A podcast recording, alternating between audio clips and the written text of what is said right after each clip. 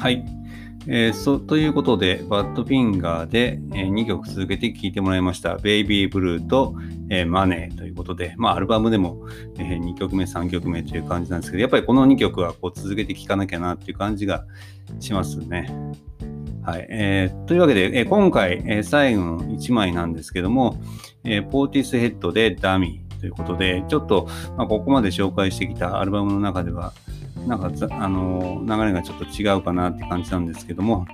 まあ、94年の、えー、作品で、えー、まあ、トリップホップの代表作と位置づけられてますけど、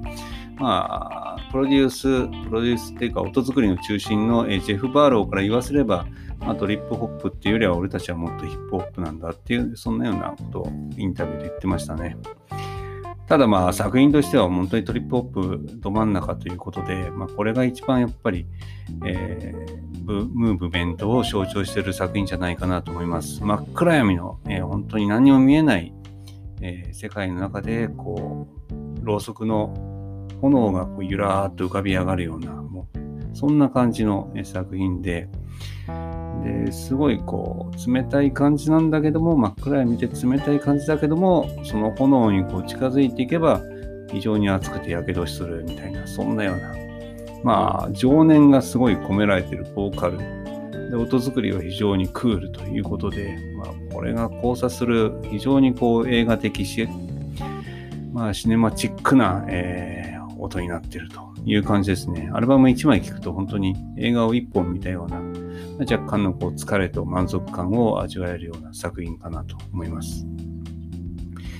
でまあ音楽性なんですけどトリップホップっていうもの自体が正直よくジャンル的に分かってないところあるんですけどまあヒップホップだったりパンクだったり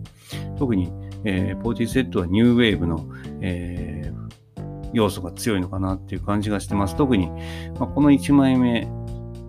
よりも、まあ、2枚目、3枚目とこう枚数重ねるごとにニューウェーブの色が、えー、パンクの色が濃くなっていったのかなって感じはしますね。まあ、とにかく音作りの中心の、えー、ジェフ・バールをその後でこうプロデュースしたりするアルバムも何枚かありまして、まあ、それもみんな傑作だなと思うんですけど、まあ、特にこのアルバムは、えー、その才能が爆発した、えー、アルバムじゃないかなと思いますね。まあ、神アルバムの一つじゃないかなと思います。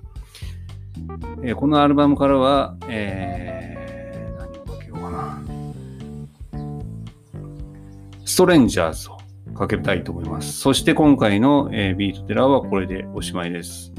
ちょっと変わった、えー、形でやってみましたんで、いかがでしょうか？感想などあったらぜひ、えー、教えていただきたいと思います。またやってみたいと思います。それではまた。